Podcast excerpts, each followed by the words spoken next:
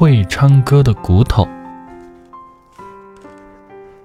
在很久以前啊，在一个村子附近的森林里面，有一头长相奇特的野猪。人们只要一提到它呀，就恨得要命。它不仅把庄稼全都毁了，而且还咬死了许多其他的动物。就连人，也被他那锋利的牙齿咬过。国王啊，曾经许诺说，假如有人可以为老百姓除掉他，就会给他许多许多的钱。但是这头野猪的凶猛啊，让人一想到它就害怕。没有人敢去那个森林里面试一试。没有办法呀。国王又下令说：“谁能把这头野猪杀了，谁就可以成为他独生女儿的丈夫。”有一对兄弟，也在这个村里面住。他们非常非常的穷，于是呢，他们就去报名了。他们决定要去冒一次险。两个兄弟中，哥哥比较机智，比较狡猾。只是为了显示一下自己才去做这件事儿，弟弟呢，却是为了老百姓才去冒这个险的。国王嘱咐他们说：“为了防止野猪逃跑啊，你们两个人应该兵分两路，把它堵在中间。”于是呢，弟弟早早的就进到了森林里面，而他哥哥呢。一直等到了天黑才去。弟弟走着走着，突然看到了一个小矮人。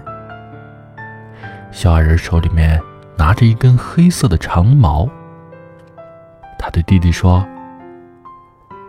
你是一个善良的人，所以啊，我要把这只长矛送给你。你用这只长矛啊，就可以把那头猪给杀掉。大胆一点。”放心，不用害怕。于是弟弟就把长矛接了过来，放在了肩上。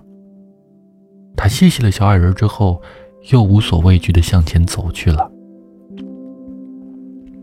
过了一会儿，他便看到了那头野猪。野猪狠狠的向他扑了过来，他一动不动的拿着长矛对着他。野猪生气了，猛地扑向了他。立即将长矛刺了过去，野猪的心脏啊，一下子就被给刺穿了。弟弟把他扛到肩上，准备带回去，把他送给国王。弟弟从森林的另一边走了出来，看到前面有一间屋子，那儿有很多人在唱歌、喝酒。他哥哥也和那些人在一起。原来他哥哥以为野猪一定在森林里，就想先玩一会儿再去。可是这个时候啊，狡猾的哥哥一眼就看到了从林子里出来扛着野猪的弟弟。他心里头既不服气，又很生气，眼珠一转呢，便生出来一个坏念头。他喊弟弟，亲爱的弟弟，你快到这儿来歇一下，喝点酒暖暖身子。弟弟想了想啊，就过去了，并且向哥哥说，他刚刚打死野猪的整个过程。他告诉哥哥啊，是那个好心的小矮人给了他那只长矛，他就用那只长矛杀死了野猪，直到天黑了。哥哥才让弟弟还有他一起走。快到了一座桥的时候啊，天已经黑了。哥哥让弟弟走在他前面，走到桥中间的时候，哥哥猛地推了弟弟一把。弟弟没有防备啊，扑通一下就跌进了水中，淹死了。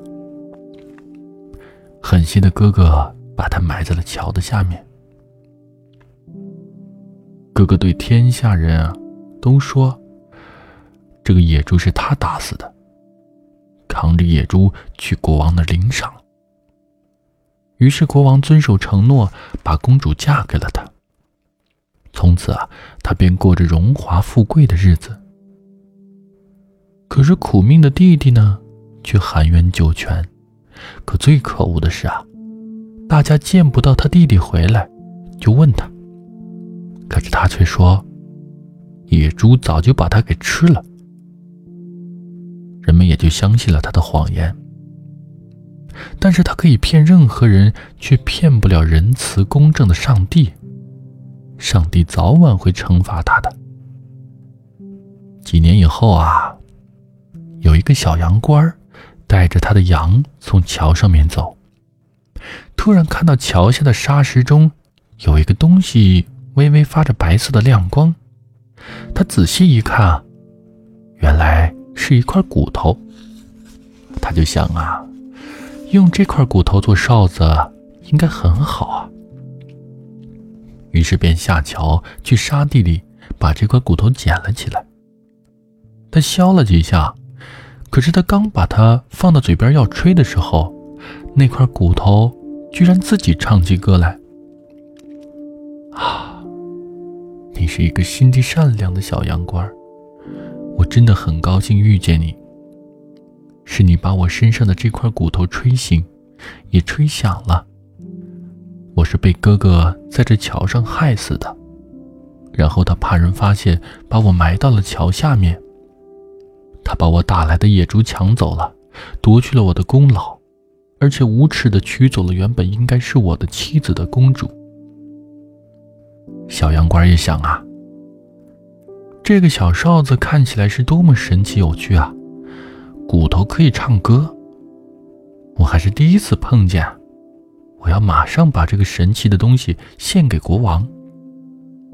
于是啊，他就把那个哨子拿去献给了国王。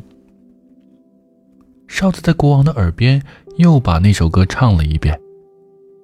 国王听完之后啊，立刻就明白了是怎么回事于是便叫人去那桥下把弟弟的尸骨挖了回来。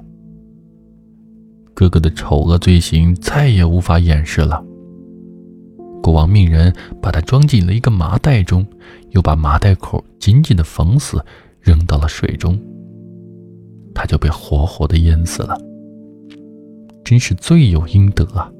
弟弟的尸骨被挪到教堂的神圣而又伟大的墓地中，他的墓旁放着盛开的美丽的鲜花。